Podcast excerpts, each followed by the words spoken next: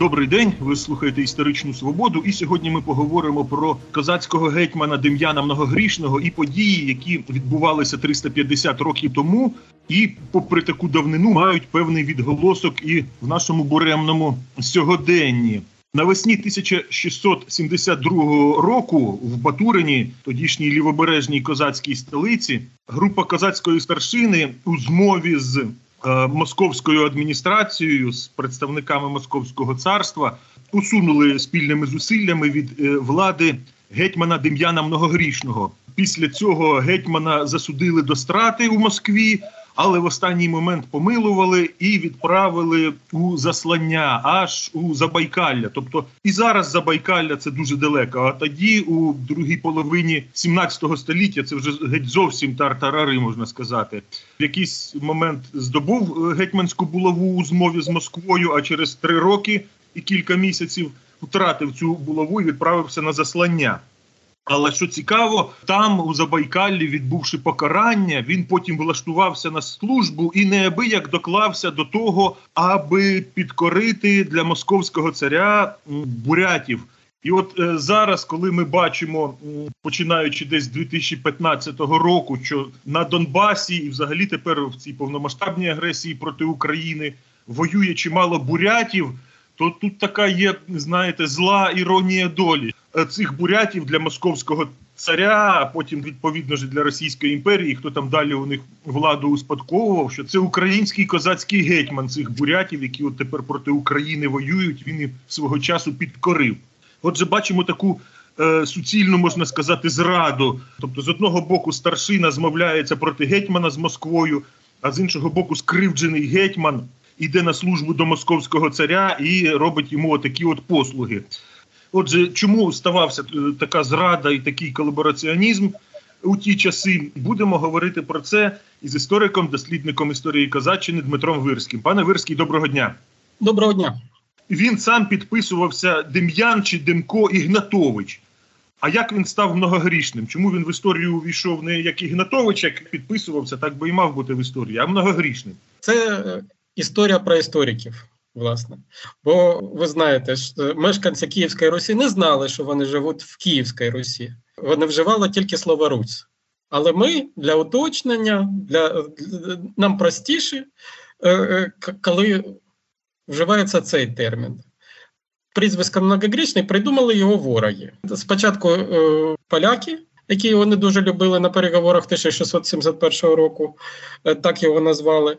А спопуляризував один із казацьких старшин Роман Ракушка Романовський, який написав е, е, літопис самовідця.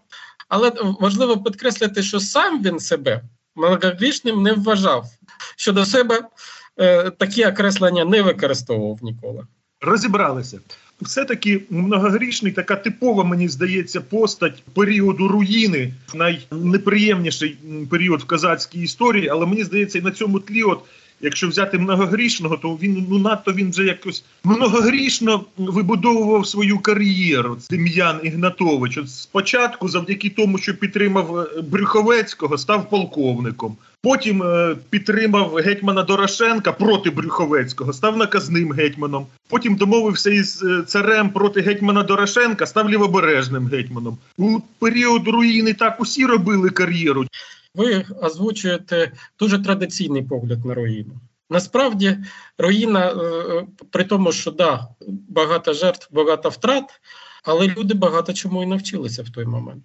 Мені колись доводилося е, читати спомини за 1920 рік людей в Україні. Так так вони казали: о, якби ми такі розумні були в 17-му році, то ми зовсім інакше е, використали той той потенціал, який був так і е, многогрішний е, він починає активну політичну діяльність, е, е, коли ресурси України в чомусь вичерпані. Уже 10 років війни. Це це дуже важко для країни. Ви собі можете уявити по цьому другому місяцю війни, який у нас зараз іде. А то 10 років країна країна в війні традиційний ще в 19 столітті описано, що він такий собі політичний авантюрист, як про всіх е, е, діячів руїни говорили. Насправді, давайте звернемося, так сказати, е, до витоків. Це людина, з лівобережжя, уроженець Сіверщини. Причому скоріше за все, це родич казацького полковника Прокопа Шумейка. А хто такий Прокіп е, Шумейка? Це е, людина з кола Богдана Хмельницького, причому причому один із найрадикальніших полковників його, Ніжинський полковник. Основна його діяльність е, це це спроба експорт казацької революції в Білорусі. Загинув він під Берестечком. Якщо багато хто із казаків е, були вже уже спадкові казаки. А ці шумейки, скоріше за все, це це вихідці із любівських астерських бояр. А хто такі астер, е, любірські астерські бояри? Вони вважали себе ну, господарями цієї землі. От візьміть історію Сіверщини того, часу. Це територія, яка страждала від е, прикордонного свого статусу між Річчю Посполитою і Московським царством. Вона і зараз е, від того страждає. От росіяни, вони місцевих клани господарів цієї землі, вони фактично зруйнували і зачистили якраз Астер і Любіч лишався осередок місцевих, тих, тих, що вважали, е, е, це це наша земля. З нами треба домовлятися про цю землю. Ось із цього середовища вийшов Дем'ян Ігнатович. Його рід е, справді прийняв казацьку революцію. Це перше покоління. Тому йому закидали, що що він не не з казаків. Так, не з казаків. Справа в тому, що за тими традиційними уявленнями 17 століття соціальний статус е, е, спадковий. І ось е, в Речі Посполитої шляхтичем, повним шляхтичем, зазвичай визнавалася людина третього покоління шляхтич, тобто батька і дід також шляхтичі. І, і якщо ви звертали увагу у, у 18 столітті, там дуже часто запис такий-то, такий-то з отця і діда казак. Для чого це? Підкреслюю, що він казак повний що що він не щойно щойно отримав цей статус, а це а це родовий статус казацький. Ось Ігнатович був казаком першого покоління, але це людина, яка прийняла казацьку революцію, і можна сказати, був був неофіт, який був ну, більший казак, ні, ні, ні, ніж може і спадкові казаки. Він реально був із середовища найрадикальніших казацьких революціонерів. Е, оце треба треба мати на увазі. Це людина, яка е, по 10 років війни. Так само зрозумів і і Гетьман Дорошенко, що казацьке ополчення, коли постійно збирають людей е, на війну, воно стає не дуже ефективно, дуже великі втрати. Тому і Дорошенко, і Многогрішний це люди, які почали ставити на на постійну лицарську верству. Це сердюки і компанійці. От вибори многогрішного, там чітко записано, що що його проголосили гетьманом компанійці. Професійне військо, так? Це е, солдатський імператор. Це е, людина, яка е, шаблею здобуває владу. Отже, якщо я вас правильно зрозумів, то він був людиною, яка уособлювала професійну вояцьку верству Сіверщини, і виходячи з цього, він уже домовлявся з різними людьми. Так, вояк досить жорстко обходився і і, і з суперниками, і, і, і навіть приятели казали, що він не дуже люб'язна людина. Це єдине, чим він не влаштовував старшину і чим він не влаштовував московських воєвод, що вони проти нього порозумілися. Московський воєвод він е, не влаштовував якраз як лідер вояків, і лідер саме місцевий. Москва любила домовлятися ну, з, з людьми свіжими і не і не, не закоріненими. Ось якщо ви подивитесь, хто прийшов на зміну многогрішному, це Самойлович, переселенець. Він був значно гнучкіший. Е, московську адміністрацію він не влаштовував як надто самостійний, який спирався на місцеві сили. А чим він не влаштовував свою ж старшину, що вона пішла з московськими воєводами домовлятися і царю писати наклеп? Те, що він поставив, спирався на професійне військо, на на цих е, компанійців, це не всім подобалося. Е, багато хто вважав, що що ті старі казаки таким чином утискуються в правах, е, і в чомусь переворот проти Ігнатовича це переворот ну, таких кланів, які раніше було пов'язані з старими лівобережними гетьманами. Тобто, можна сказати, це олігархічний був переворот. Дякую, що ви пояснили чим він не влаштовував Москву і козацькі клани козацької старшини. А ну його ж очевидно не в цьому обвинувачували. для того, щоб отак усунути і засудити до смерті, але потім помилувати і відправити в Забайкалля, мабуть, якісь були інші аргументи. Ой, ви знаєте, там е, е, власне донос написала людина ну дуже авантюристична в історії України. Це, це протопіп Семен Адамович.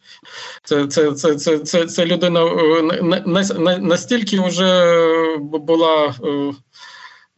Скомпрометована в попередні часи, так він постійно намагався пропонувати свої послуги Москві. Тому тому в Москві до його до його думки дослухалися. А от в Україні він був сприймався як, давній давній наклепник. Так а в чому наклеп полягав? там? Основна, знаєте, це ось в той момент. Момент правління многогрішного, це знаєте, це це, це момент розполовинення України. Москва домовилась з Варшавою, що по Дніпру Україну поділимо а казаків не спросили. І ось е, наступна історія е, оцього після Андрусівського миру 1667 року українці намагалися показати, що ми не згодні. Е, і і, і тому цей многогрішний він продовжив контакти із Дмитром Дорошенко, той, що на правому березі і і підтримував його ідеї, що а тепер ми підемо, перекинемо сили на правий берег і і будемо битися з поляками. А росіяни ж домовились з поляками. Тобто, це це, це ж їх улюблена тема. От як зараз Путін ми будемо домовлятися тільки з Байденом. А що там українці думають, це не має ніякого значення. От тоді це це була е, історія, що цар і король домовились, а ви собі мовчіть. Вас ніхто не питає. Е, е, основне звинувачення, що він підтримував е, контакти з Дорошенком і готовий був разом з ними іти воювати проти Речі Посполити проти Польщі. А а цар уже цар уже замирився. А от як пояснити цю ситуацію, яка сталася із многогрішним після того, як він відбув покарання? Ну, от уявіть собі, людина має владу не хотів делегувати якісь повноваження старшині, через це владу втратив. Але все одно великий можновладець опиняється десь дуже глухому ведмежому куті в Забайкаллі. Відбувши покарання, він влаштовується на службу ну там якимось молодшим урядником, керівником е, нижчої чи середньої ланки. Цар його скривдив. А він, попри те, що цар його скривдив, дуже себе добре показує на царській службі і підкорює бурятів, і дає відсіч манжурам їхнім е, підданим монголам, і підкорює йому місцеве населення, і не дає сусідам підкорити цих бурятів. От як пояснити, що його скривдили, а він отак, от не за страх, а за совість служить цареві? Знову ж таки, ви ви подаєте доволі таку лакіровану картинку. Справа в тому, що, от, наприклад, е, ця історія, коли він вперше розбив бурятів, він досі був на становищі засланого. Е, під стіни фортеці підійшло бурятське військо. І, е, і, і, в принципі, ясно було, що що якщо вони візьмуть фортечку Селенгінськ, то вони всіх не бурятів виріжуть повністю. Е, місцевий воєвода без військового досвіду, без полководницького таланту. А місцевий гарнізон всі знають, що, що у нас сидить полководець. Е, е, в Сибіру всі всі спілкувалися з усіми, бо, бо це всі сиділи от, за цією острожною стіною, і там і, і там. Е, Одне про одного все знали. Да. І то, тут військові кажуть: о, так у нас у нас є лідер, і, і, який в принципі з татарами воював. Бо боряти, в принципі, за за технікою війни теж кінні кінні лучники це це основна їх військова сила. Тобто, о, так е, у нас є фахівець. І і, і в цих е, е, дуже специфічних умовах війни лідером стає не формальний лідер воєвода, а е, справжній вояк е, е, сиділець. І він перебирає бурятів. Власне, він і своє життя, і і своїх близьких спас, спас життя порятував. Але і царю від того від, від того користь. Е, тому е, царю написали, так сказати, ось підвисті підвести його статус. Принаймні, після того він він, він уже цим засланим не вважався. Він уже вільна людина. Це ефективний командир. Воювати з бурятами і далі треба. То чому міняти, міняти доброго доброго полководця на, на, на якогось іншого? Зрештою, і, там кадровий голод був на цих да, там, там, і, і там, і, Якщо ви думаєте, що, що хтось із Росії рвався послужити в Сибіру, це це ніхто не рвався. Їхати в Сибір було це, це близько року тільки з Москви добиратися до того Сибіру, і бажаючих було ну ну дуже мало через, через те послуги засланих. Е, цар використовував активно. Там там оці служили іноземці, взяти ось на Західному фронті поляки, німці, шведи е, е, з Балканських народів, хтось всі вони потрапляли туди, і, в принципі, їх розуміючи, що вийде за стіни острога і, і, і тебе місцеві вб'ють. Там там, там, там, там такі, в принципі, історії були. Це, це, то, то, то, Ти ти можеш вижити тільки з оціми, хто хто в стінах острова. Тому ти ти, ти, ти також стаєш стаєш боронити цей остров, коли підход, підходять, так сказати, е, місцеві якісь сили з'ясовувати свої стосунки із, із російською владою. Е, е, і єдине, що заважала е, цим людям зробити велику кар'єру, це віра. Е, росіяни зазвичай е, на посади воєвод брали тільки православних. От от, от якщо німець або поляк міняв віру на, на православну. Тут е, є кілька дуже характерних прикладів, що його відразу призначали на високу посаду, тобто відразу його кар'єру підтримали. Ну моногрішного в цієї проблеми не було. Він, також був православний. Це абсолютно звичайна річ в тих умовах. Вона нічим не, не не, виділялась. Абсолютно буденний факт. Це не якийсь не унікальний випадок. Людина, що опинилась в Сибіру, е, і при талантах е, єдине, що стримувала її кар'єру, тільки віра. Правда, е, е, на початку росіяни не визнавали українців православними. От один із е, українських казацьких полковників, це Михайло Криса, коли в Сибір на початку 60-х потрапив, то він навіть ну, організував петиції і опір українців, які які доводили, що ні, ми такі православні, бо росіяни е, тоді казали, що що православні це тільки ті, кого в купелі е, з головою окунають. А а в українців в українців тоді тільки поливали на голову воду. Вертаючись до многогрішного, ну так, він вже виходив з обставин і з практик свого часу і реалій свого часу. Але підбиваючи от його таку біографію, я думаю, що все-таки він не дуже хотів от опинитися в Забайкалі і там завершувати життєвий шлях. Як ви думаєте, от уже знаючи цю всю історію, де він найбільше схибив? На якому етапі? Він е, схибив, е, коли чи можна це вважати схибив, це ось е, коли він розійшовся з Дорошенка. Коли Дорошенко призначив його наказним гетьманом на лівобережжя, а він е, вибрав обрання себе е, на, лівобережного гетьмана і службу московського царю. Якби він е, лишився вірним Дорошенка, то так лівобережна Україна так само, як зараз е, ви бачите, що з Черніговом, е, Харковом і, і і, Маріуполем, тобто східний кордон, скоріше за все, вони всі були б зруйновані. Вони сильно, дуже сильно постраждали б від війни. Але збереглася б цей цей проект цілої України, України двох берегів. І цілком може може силами цієї України двох берегів можна було б відбитися від е, Московського царства і е, мати перспективу. А от коли він вирішив, що добре, ми будемо виживати регіоном, тільки лівобережжям, потенціалу цього шматка не вистачає. Якщо потенціал цілої України з великими труднощами, із із, із союзниками, і все теоретично міг чинити опір, то потенціал тільки лівобережної України він був надто малий.